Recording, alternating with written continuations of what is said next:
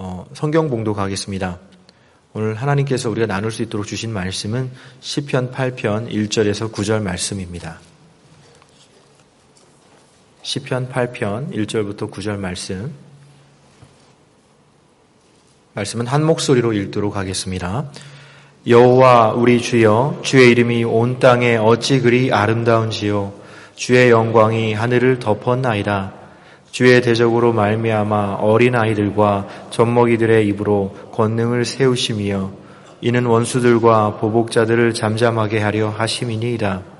주의 손가락으로 만드신 주의 하늘과 주께서 베풀어 두신 달과 별들을 내가 보오니 사람이 무엇이기에 주께서 그를 생각하시며 인자가 무엇이기에 주께서 그를 돌보시나이까 그를 하나님보다 조금 못하게 하시고 영광과 존귀로 관을 씌우셨나이다. 주의 손으로 만드신 것을 다스리게 하시고 만물을 그의 발 아래 두셨으니 곧 모든 소와 양과 들짐승이며 공중의 새와 바다의 물고기와 바닷길에 다니는 거지니라. 여호와 우리 주여 주의 이름이 온 땅에 어찌 그리 아름다운지요. 아멘. 어, 안선홍 목사님께서 이어서 우주의 작곡자라는 제목으로 말씀을 증거해 주시겠습니다. 네, 오늘 아침에 하나님의 어, 진리의 말씀이 여러분과 저희 영혼 가운데 임할 수 있게 되기를 간절히 소원합니다. 아, 영국의 시인이자 목회자였던 존 돈이라는 분이 있습니다. 이분이 1631년에 임종하기 불과 8일 전에 이와 같은 시를 작시했습니다. 경청하시기 바랍니다. 나는 그 거룩한 방에 들어가므로 거기서 성도들의 찬양과 함께 영원토록 주님의 음악이 되리니 나는 여기 문에서 악기를 조율하고 그때 무엇을 해야 할지 여기에서 미리 생각한다. 이렇게 임종하기 8일 전에 시를 썼습니다. 존 단은 죽음의 문을 통과해서 천국에 들어가려는 자신을 문을 통과해서 왕의 연회장으로 들어가려고 악기를 조율하는 궁중의 연주자의 자신을 비유하였던 것입니다. 이 얼마나 적절하고 아름답고 심오한 비유입니까? 죽음을 불과 8일 앞둔 시점에 이런 찬양시를 쓸 수 있었던 존돈의 고요하고 확고한 영혼에 저는 성도로서 경의를 표하고 싶습니다. 이 땅에서의 삶은 저 천국에서 자발적으로 재미있게 전심을 다하여 영원토록 찬양하는 음악의 일부가 되기 위해서 악기를 조율하는 시간이라고 할 수 있습니다. 그래서 저는 오늘 설교의 제목을 한번 따라해 보시기 바랍니다. 이 땅에서 악기 조율하기. 다시 한번 하겠습니다. 이 땅에서 악기 조율하기. 설교 제목을 제가 건성으로 붙이는 게 아닙니다.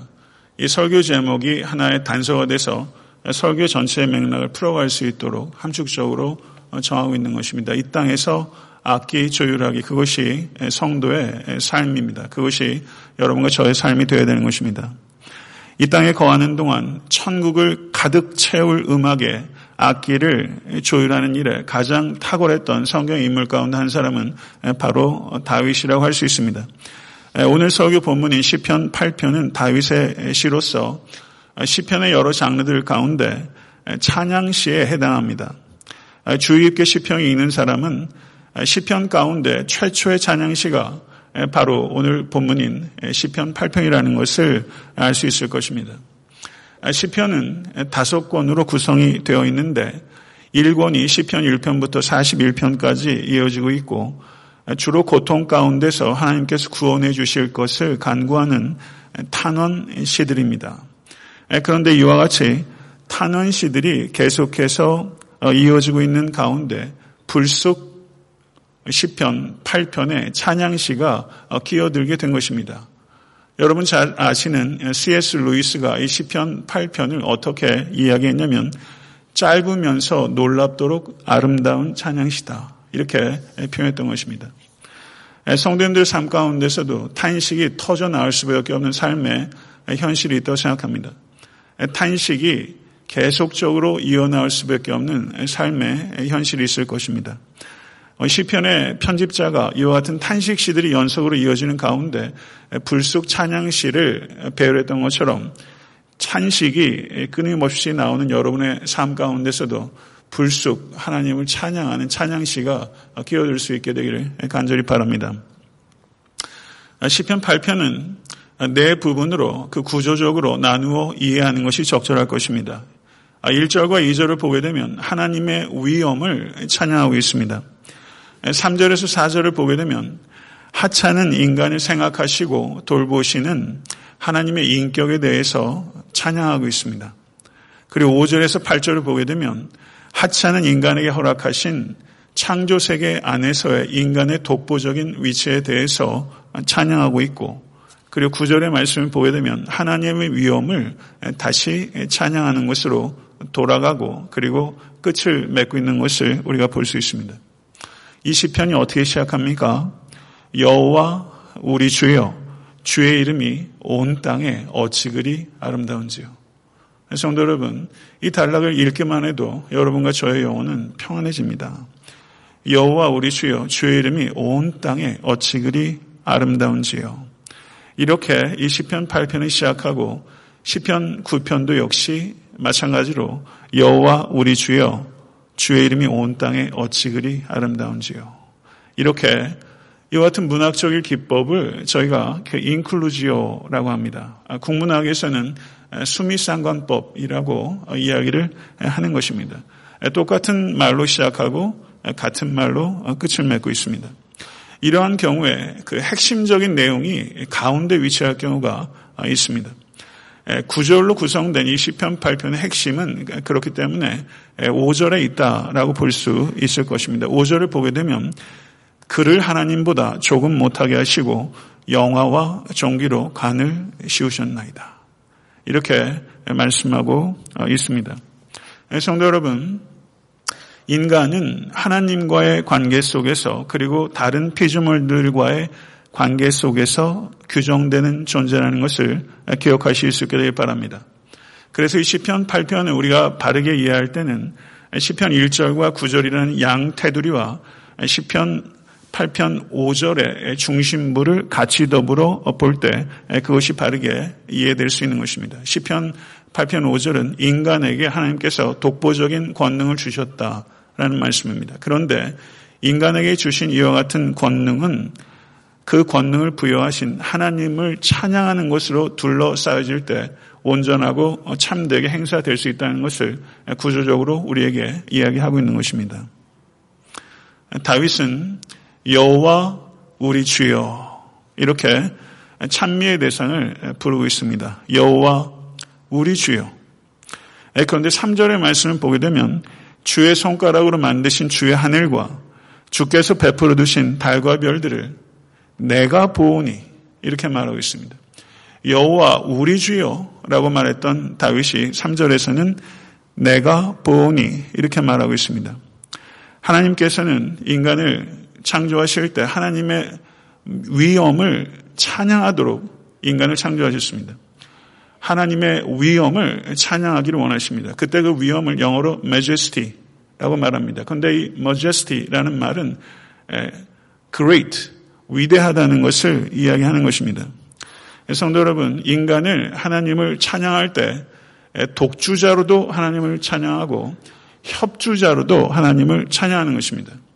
3절에서 다윗은 내가 보오니라고 말하면서 독주자로서 하나님을 찬양하고 있고 그리고 1절과 9절에서 여호와 우리 주여라고 말하면서 다윗은 합주자로서 하나님의 위엄을 찬양하고 있는 것입니다. 성도 여러분, 저는 음악에 대해서는 좋아하면서도 사실 문외합니다. 독주할 줄 모르고 합주해 본 적 없습니다. 그러나 성도 여러분, 독주하는 기쁨과 감격 그리고 합주하는 기쁨과 감격은 엄연히 구별되는 것입니다. 각각이 가지고 있는 아름다움이 있습니다. 사랑하는 성도 여러분, 우리 각자는 우주와 역사의 주인이시오 나의 삶의 주인이신 하나님의 영광을 합주하기 위하여 오늘 이 자리에 우리는 있는 것입니다. 우리는 하나님의 majesty, 하나님의 위엄을 합주하기 위해서 이 자리에 모인 개별적인 악기들과 같은 존재인 것입니다. 사랑하는 성도 여러분, 하나님의 백성들이 하나님의 위엄을 찬양하기 위해서 함께 그리고 전심을 다하여 연주하는 그 자리에는 그때가 언제이든지 어느 곳에서든지 하나님의 역사가 일어나게 되는 것입니다. 오늘 이 자리에 우리가 전심을 다해 합주하여 하나님의 위엄을 찬양할 때 우리에게는 분명히 무엇인가 일어납니다. 거기에 집중하실 수 있는 여러분과 제가 될 수 있게 되기를 간절히 축원합니다. 다윗은 주의 이름이 온 땅에 어찌 그리 아름다운지요. 주의 영광이 하늘을 덮었나이다. 이렇게 말을 하고 있습니다. 사랑하는 성도 여러분, 우리는 하나님의 위험에 대해서 잘 모릅니다. 그리고 하나님의 위험에 대해서 깊이 생각하지 않습니다. 제이비 필립스라는 목회자가 쓴 책 중에 이런 책이 있습니다. Your God is too small. 너의 하나님은 너무나 작다. 이런 제목의 책에 있습니다. 오늘날 인격적인 하나님에 대한 개념에 대해서는 비교적 강조가 되고 있고 성도들도 하나님의 인격적인 부분에 대해서 이야기를 합니다. 그런데 반면에 영원하시고 무한하시고 전지하시고 전능하신 하나님의 메저스티, 하나님의 위엄에 대해서는 이해가 부족하고 강조가 부족한 것입니다. 성도 여러분, 저를 한번 따라 하시죠. 위험 있는, 그러나 인격적인. 이것이 하나님입니다. 위험 있는, 그러나 인격적인. 하늘에 계신 우리 아버지요. 하늘에 계신 우리 아버지요. 라고 우리가 부를 때, 하늘에 계시는 하나님의 위험에 대해서 말하는 것이고, 우리 아버지는 하나님의 인격성에 대해서 말하고 있는 것입니다. 하늘에 계시기 때문에 우리에게 아버지이실 수 있다는 것을 기억하십시오. 그렇기 때문에 하나님은 위험 있는 그러나 인격적인 하나님. 그래서 하나님의 임재와 지식과 능력은 무한히 광대하고 무한히 심오하게 온 땅과 하늘에 가득합니다. 할렐루야. 이것을 진심으로 믿으시고 찬양하시고 경험하시는 이 자리에 있는 모든 권속들이 될 수 있게 되기를 간절히 바랍니다. 그렇기 때문에 사람들은 인간으로부터 피할 수 있지만 하나님으로부터 피할 수 없습니다. 그리고 하나님의 지식은 한계가 없으셔서 나의 과거와 현재와 미래까지도 알고 계셔서 나 자신보다 나를 더 잘 알고 계신 하나님이십니다. 하나님의 무한한 지혜와 하나님의 무한한 능력이 온 세상을 창조하셨고 온 세상을 다스리고 계시며 온 세상을 완성하실 것입니다. 세상은 하나님의 발판이며 하나님께서는 그 세상 위에 견고히 앉아 계십니다. 열방은 통에 한 방울 물과 같고 저울의 작은 티끌과 같다. 하나님께서는 열방을 없는 것 같이 여기시는 크신 하나님이심을 성경은 말하고 있고 그리고 역사는 증언하고 있는 것입니다. 성경은 하나님께서 귀인들을 패하시며 세상의 사사들과 공중 권세 잡은 자를 헛되게 하시는 이 땅과 하늘의 유일하고 진정한 통치자는 하나님이십니다. 이것을 믿으시고 찬양하실 수 있는 여러분과 제가 되어야 될 것입니다.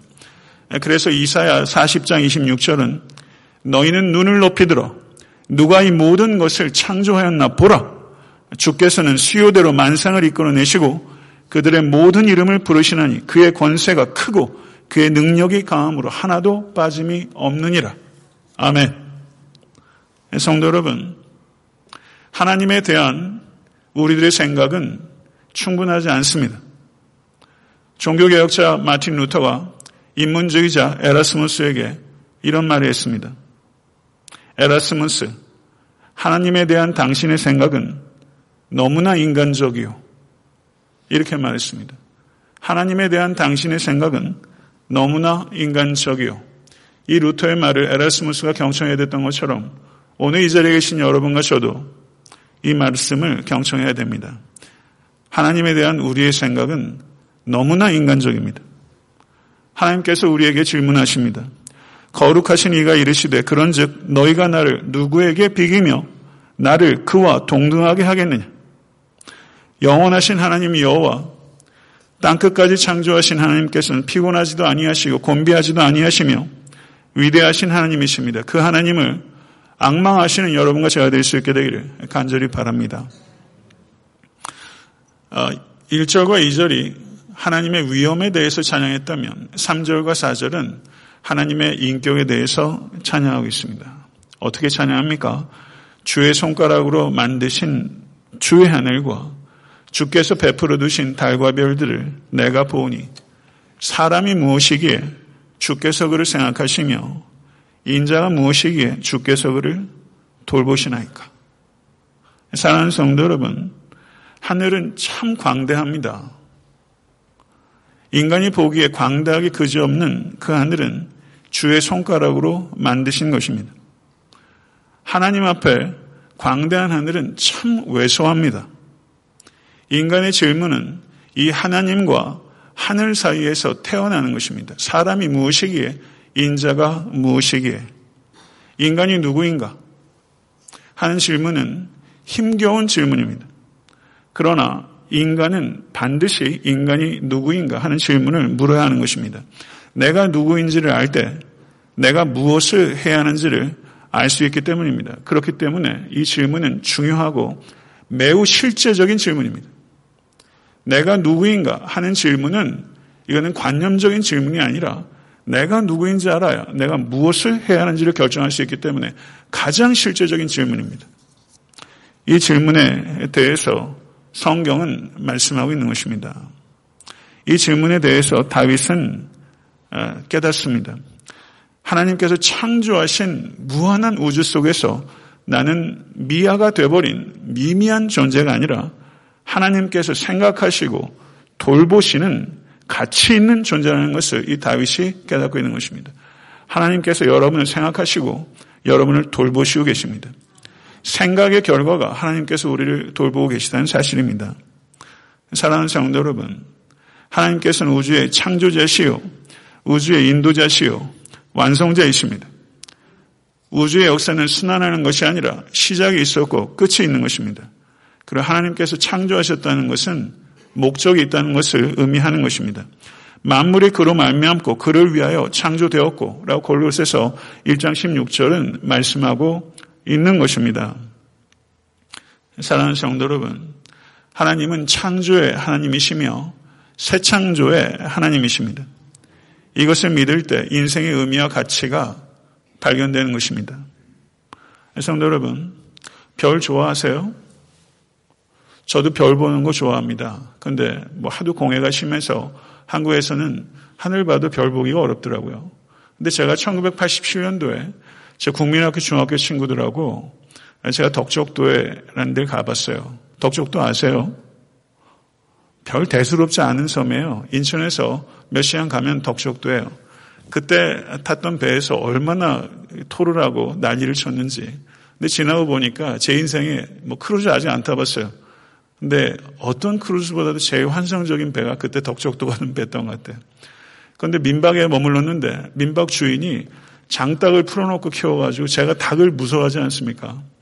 그래서 얼마나 발이 묶여가지고 민박집 옥상에 꼼짝없이 갇혀 있었는데 그때 민박집 옥상에서 친구들하고 쭉 누워가지고 더위도 피할 겸 해가지고 밤하늘을 쳐다보는데 그때 봤던 그 별들은 저에게 천체만한 경우로 봐도 그렇게 보일까 싶을 정도로 하늘에 하늘보다 별이 더 많더라고요. 그런 별 보셨어요? 너무 환상적인 거 있죠. 근데 더 환상적인 건요. 그때 그 별을 같이 누워서 봤던 친구가 오늘 한국에서 옵니다. 예, 제가 그래서 오늘 공항에 한 5시면 가요. 예, 그때 봤던 별도 너무 소중하고 그때 그 별을 같이 봤던 친구도 소중한데 예, 오늘 그런 그 만남이 제게 있어요. 별을 볼 수 있는 것, 별을 헤아리는 마음에 대해서 윤동주도 얘기했고 그리고 별에 대해서 이런 말 했습니다. 임마누엘 칸트는 뭐라고 그랬냐면 하늘엔 별이 있고 내 마음에는 도덕률이 있다. 이런 말을 했어요. 하늘의 별이 길 잃은 사람이 인도하는 것처럼 한 철학자도 도덕률이 내 영혼을 이끌고 있다. 이렇게 말한 것이죠. 별에 대해서 행성이라는 그런 관현학을 어, 작곡한 사람도 있습니다. 별을 찬미하는 사람들이 많이 있어요. 그런데 기독교인들이 별을 볼 때는 그와 같은 철학자나 그리고 작곡자가 봤던 그 이상을 봐야 할 것입니다. 아브라함도 별을 봤습니다. 창세기 15장 4절에서 5절을 보게 되면 여호와의 말씀이 그에게 임하여 이르시되 그 사람이 내 상속자가 아니라 내 몸에서 날 자가 내 상속자가 되리라 하시고 그를 이끌고 밖으로 나가 이르시되 하늘을 우러러 무뼈를 셀 수 있나 보라 또 그에게 이르시되 내 자손이 이왕을 드리라. 하나님이 여간 운치 있는 분이 아니에요. 장마에 갇혀가지고 콱 갇혀있는 아브라함을 이끌고 가셔서 하늘의 뭇별을 보라. 성도 여러분, 아브라함이 봤던 그 별들은 언약의 별들입니다. 공산 독재가 무너지면서 루마니아의 리처드 범브란트라는 목회자가 공산치하에서 18년 동안 박해를 받았는데 그 목사님에게 사람이 물었어요. 목사님 어떻게 18년의 박해를 견디셨습니까? 그랬더니 그 목사님이 뭐라고 말했냐면 나는 감옥에서 창틀을 본 것이 아니라 창틀 너머에 있는 별들을 보았습니다. 이렇게 말을 했어요. 10편 148편 3절에서 5절을 보게 되면 해와 달아 찬양하며 광명한 별들아 찬양할지어다. 하늘의 별들도 찬양하며 하늘 위에 있는 물들도 찬양할지어다.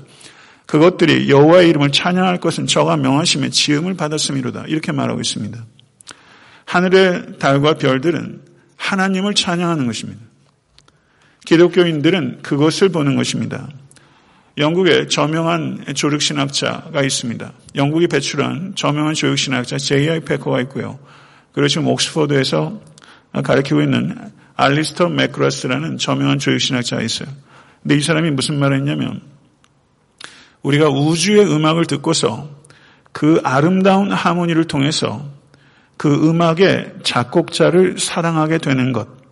이 또한 창조주가 계획하신 목적의 일부입니다. 이렇게 표현했어요. 멋진 표현입니다.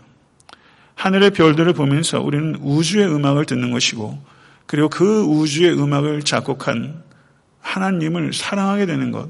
이것이 자연을 통해서 우리가 배워야 되는 것입니다. 요즘 참 계절 좋습니다. 얼마나 좋은지 몰라요. 예. 이 사실사처를 우리에게 주신 하나님을 찬양하실 수 있게 되길 바랍니다. 우주의 음악을 들을 수 있는 그 여유를 좀 가지세요. 하나님의 손에 이끌려 밤하늘도 좀 보시고요. 수프도 가십시오. 그리고 우주의 음악을 듣고 이 우주의 음악을 작곡하신 창조주 하나님을 더 사랑하는 것. 그것이 여러분과 저에게 주어진 소명입니다. 5절에서 8절을 보게 되면 창조 세계 안에서 인간의 위치가 얼마나 탁월하고 독보적인지를 이야기하면서 하나님을 찬양하고 있습니다. 그를 하나님보다 조금 못하게 하시고 영화와 종기로 관을 씌우셨나이다. 주의 손으로 만드신 것을 다스리게 하시고 만물을 그의 발 아래 두셨으니 곧 모든 소와 양과 들짐승이며 공중의 새와 바다의 물고기와 바닷길에 다니는 것이니이다. 아멘. 이 말씀은 창세기 1장 26절에서 28절에 나오는 말씀, 인간에게 주신 독보적인 지위와 특권에 대한 창세기의 말씀을 시적으로 표현한 것이다. 이렇게 보면 틀림이 없습니다. 하나님의 장엄한 창조의 파노라마의 절정은 인간 창조였습니다. 하나님께서는 마치 모든 창조의 스테이지를 만들고 주인공을 그 무대 위에 올려놓는 것처럼 하나님께서는 모든 피조 세계를 만드시고 주인공인 인간을 최초, 마지막에 만드셔서 그 모든 창조 세계의 면류관이 되도록 인간을 창조하셨어요. 그리고 6일 동안 창조하시면서 하나님께서 보시기에 좋았더라. 이렇게 말하시는데 인간을 창조한 데면 보시기에 심히 좋았더라. 보시기에 심히 좋았더라. 하나님께서 인간을 창조하시고 유쾌하고 행복한 감정을 보시기에 심히 좋았다. 이렇게 표현하신 것입니다. 왜 그렇습니까? 오직 인간만이 하나님의 형상을 따라 지음받았기 때문입니다. 하나님께서는 여러분과 저에게 인간에게 하나님의 형상을 주셨습니다. 모른지기 줄때 저도 그만 안 줘도 그만한 것은 주는 사람도 마음이 그렇게 기쁘지 않아요. 내가 최고의 것을 줬을 때 기뻐요. 참 희한하죠. 최고의 것을 줄 때 주는 사람의 마음도 흡족한 거예요. 행복한 거예요. 하나님께서는 여러분과 저에게 최고의 선물을 주셨는데 그것은 image of God, 하나님의 형상입니다. 성도 여러분, 위대한 화가가 필생의 대작을 마무리했다고 한번 생각해 보세요. 필생의 대작을 마무리하고 제일 마지막에 하는 일이 뭐예요? 거기에다 낙관을 쾅 찍는 일입니다. 그리고 작가는 흐뭇한 거예요. 하나님께서 캔버스에 그림을 그리셨어요. 하나님께서 그리신 캔버스는 혼돈과 공허라는 캔버스입니다. 혼돈과 공허라는 캔버스에 하나님께서 질서와 충만을 그려 넣으셨어요. 그리고 하나님의 형상을 담은 인간을 그 안에 심으심으로 하나님께서 인간을 마치 낙관처럼 창조 세계에 보내시고 그리고 하나님의 창조의 걸작품을 완성하신 것입니다. 사랑하는 성도 여러분, 하나님께서는 세상을 창조하시고 그리고 그 창조된 세상을 인간에게 위임하셨습니다. 이 창조 세계의 소유권은 하나님께 있고 이 창조 세계의 관리권은 인간에게 주어진 것입니다. 그래서 참 소유주인 하나님께서는 책임 있는 정직으로서 인간이 세상을 다스릴 때 하나님의 사랑이 반영되기를 원하십니다. 아멘. 하나님의 사랑이 반영되는 방식으로 인간이 세상을 다스리기 원하십니다. 그러나 인간이 그렇게 했습니까? 인간은 그렇게 하지 않았습니다. 하나님 중심적 통치가 아니라 인간 중심적 자세로 자연을 대했습니다. 그래서 다스리기보다는 지배했고 통치하기보다는 파괴했고 하나님께 복종하기보다는 인간의 죄성에 복종했습니다. 그 결과 피조물이 피해자가 됐습니다. 오늘 설교의 맥락과는 조금 다른 얘기인데요. 제가 이 말씀을 나눌까 말까 나눌까 말까 하다가 그냥 나누기로 생각했습니다. 제가 그 비디오를 이렇게 본 게 있어요. 아주 느신하고 매끈한 치타가 원숭이 한 마리를 목을 콱 물어서 명추를 끊어가지고 나무 위로 힘겹게 끌고 가고 있어요. 그 비디오를 보니까 이 나무 위로 끌려가고 있는 원숭이 발에 뭐가 하나 거무스름한 게 붙어 있어요. 이 원숭이 새끼였어요. 이 치타가 끌고 와서 이 늘어진 원숭이 큰 어미 원숭이를 나무에다 걸어놓고 그 새끼를 물끄러미 쳐다보는 거예요. 물끄러미 쳐다보는 거예요. 그런데 이 새끼를 이렇게 큰 아빠를 가지고 이렇게 만지고 다독거리면서 침으로 혀로 핥고 돌보기 시작하는 거예요. 그런데 저쪽 어디에서 하이에나가 이걸 노리고 있어요. 그랬더니 이, 이 표범이 이 원숭이 새끼를 안전한 곳에 보낸 다음에 그 하이에나에게 으르렁거리시면 쫓더라고요.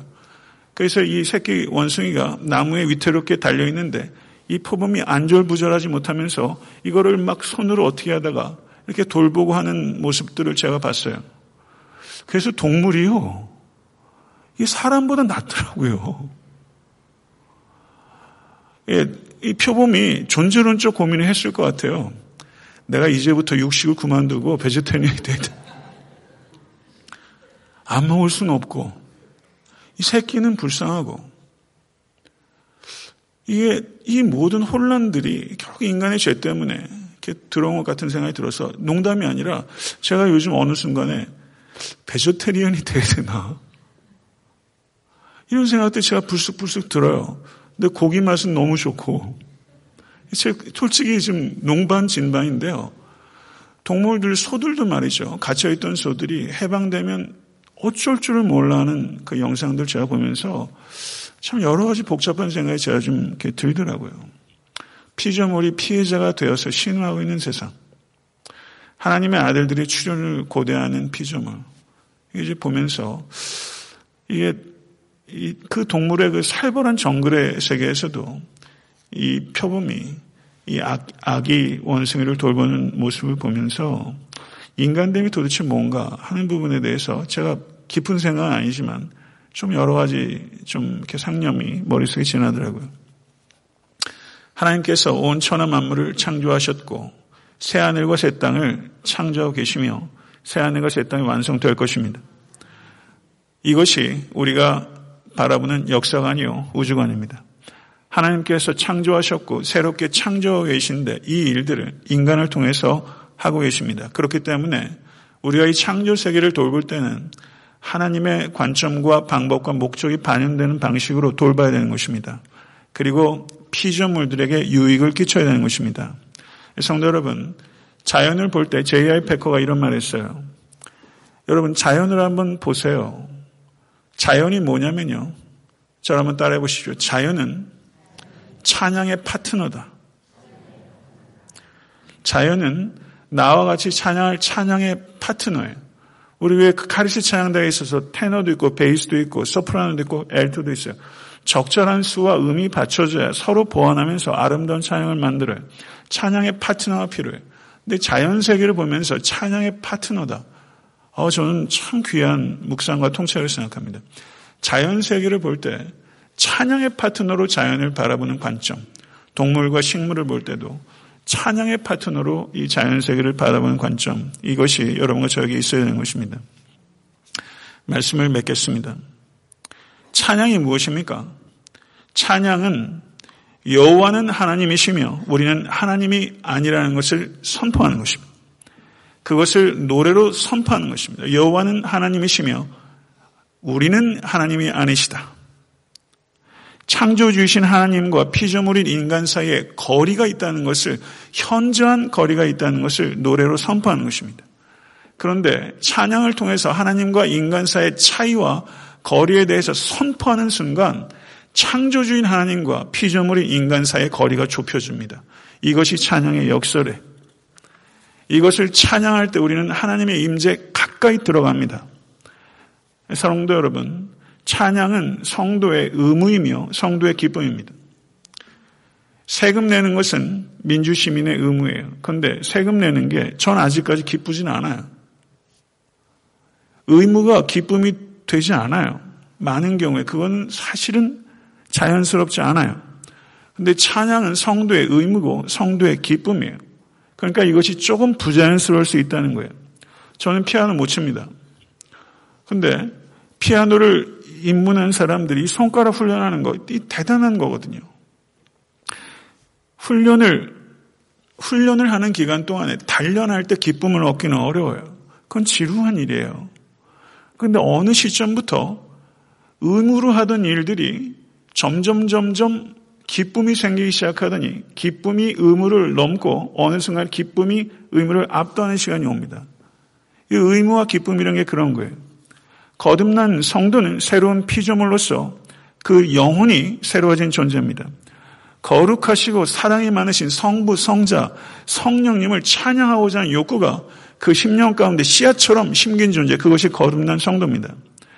그런데 이 욕구들이 마음속에서 지배력이 커지고 커지게 되면 찬양의 의무가 찬양의 기쁨이 팽팽하게 가다가 어느 순간부터는 찬양의 기쁨이 찬양의 의무를 압도하기 시작하는 것입니다. 찬양을 통해서 우리는 하나님의 존재와 성품과 능력을 누리는 것이 완성이 되고 기쁨이 완성이 되는 것입니다. 누림과 기쁨이 완성되는 것이 찬양입니다. 한 신학자가 그런 말 하더라고요. 천국에는 의무라는 말이 없다. 천국에는 의무라는 말이 없다. 천국에서 찬양 드릴 때는 의무감이란 아예 없는 것이고 순전하고 초월적이고 영광스러운 재미를 누리면서 찬양하게 될 것이다. 순전하고 초월적이며 영광스러운 재미를 누리며 찬양하게 될 것이다. 이보다 더 좋을 수 없다. 그런 말이 있죠. 영화가 그런 게 있었나요? 다 더 재미날 수 없다. 찬양하면서 이보다 더 재미날 수 없다. 이것을 우리는 천국에서 누리게 될 거예요. 천국을 가득 채울 음악, 그 음악을 담당할 악기를 조율하는 것이 여러분과 제가 이 땅에서 살아가고 있는 이유입니다. 천국을 가득 채울 음악을 악기할 연주로 나를 조율해 나가는 것. 요한 웨슬레가 88세에 죽었습니다. 내 마지막 죽을 때 요한 웨슬레가 계속 했던 말이 있어요. 나는 숨 쉬는 동안 찬양하리. 나는 숨 쉬는 동안 찬양하리. 나는 숨 쉬는 동안 찬양하리. 이 말을 계속 되뇌이다가 요한 웨슬레는 하나님의 부르심을 받았어요. 악기를 조율한 거예요. 천국의 궁전에 들어가서 연주할 악기를 그 문에서 이 요한 웨슬레는 조율한 거예요. 제 백호에게 한 학생이 물었습니다. 교수님, 설교하면서 죽는다는 거 참 멋지지 않습니까? 그랬더니 제이의 백호가 아마 그럴 것입니다. 그러나 찬양하면서 죽는 것은 더욱 멋질 것입니다. 찬양하면서 죽는 것은 더욱 멋질 것입니다. 사랑하는 성도 여러분, 찬양을 통해서 더욱 기쁘고 감격적으로 살아가실 수 있게 간절히 바랍니다. 그리고 여러분과 저도 찬양하면서 그 문에 들어갈 수 있으면 얼마나 좋겠습니까? 사랑하는 성도 여러분, 이 찬양이 여러분의 영혼과 삶 가운데 가득가득 임하게 되기를 간절히 바라고 우주의 작곡자이신 하나님을 더욱더 사랑하신 여러분과 제가 된 이 계절이 되면 참 좋겠습니다. 저희가 그 어저께 설교를 준비하면서 주 하나님 지으신 모든 세계를 한번 인터넷에 찾아보니까 윈체스터 커시드럴 콰이어 아마 영국의 어, 그 너무나 아름다운 예배당 보이시죠? 아, 저런 데서 찬양하면 얼마나 공명이 좋겠어요. 아, 저는 진짜 저런 데서 한번 찬양 한번 해보고 싶은 거 있죠. 여기서 찬양하는 사람들이 그 나이는 좀 지긋한 사람도 있고 젊은 사람도 있는데 굉장히 다채로운 옷을 입고 주 하나님 지으신 모든 세계를 찬양해요. 제가 요즘 운동합니다. 제가 약속했잖아요. 제가 운동하는데 예, 짐에 가거든요. 그럼 운동하러 들어가면 다 운동하고 있어요. 그러면 운동을 하고 싶은 마음이 생겨요. 다른 사람들이 다 찬양하고 있으면요. 찬양 가운데 훨씬 빨리, 훨씬 깊이, 훨씬 열정적으로 찬양하게 되는 거예요. 성도 여러분, 우리가 이 찬양을 한번 들으시면서 한번 보세요. 그리고 오늘 회중 예배를 통해서 우리가 함께 합주하는 거예요. 함께 합주하는 거예요. 할렐루야. 함께 합주해서 여호와 하나님을 찬양하는 거예요. 천국에서 합주할 것을 예행 연습하는 거예요. 여러분과 저에게 찬양하는 감격이 오늘 분명하게 회복될 수 있게 되기를 간절히 소원합니다. 한번 저희 감상하시고 저희가 일어나서 이 찬양 같이 드릴 때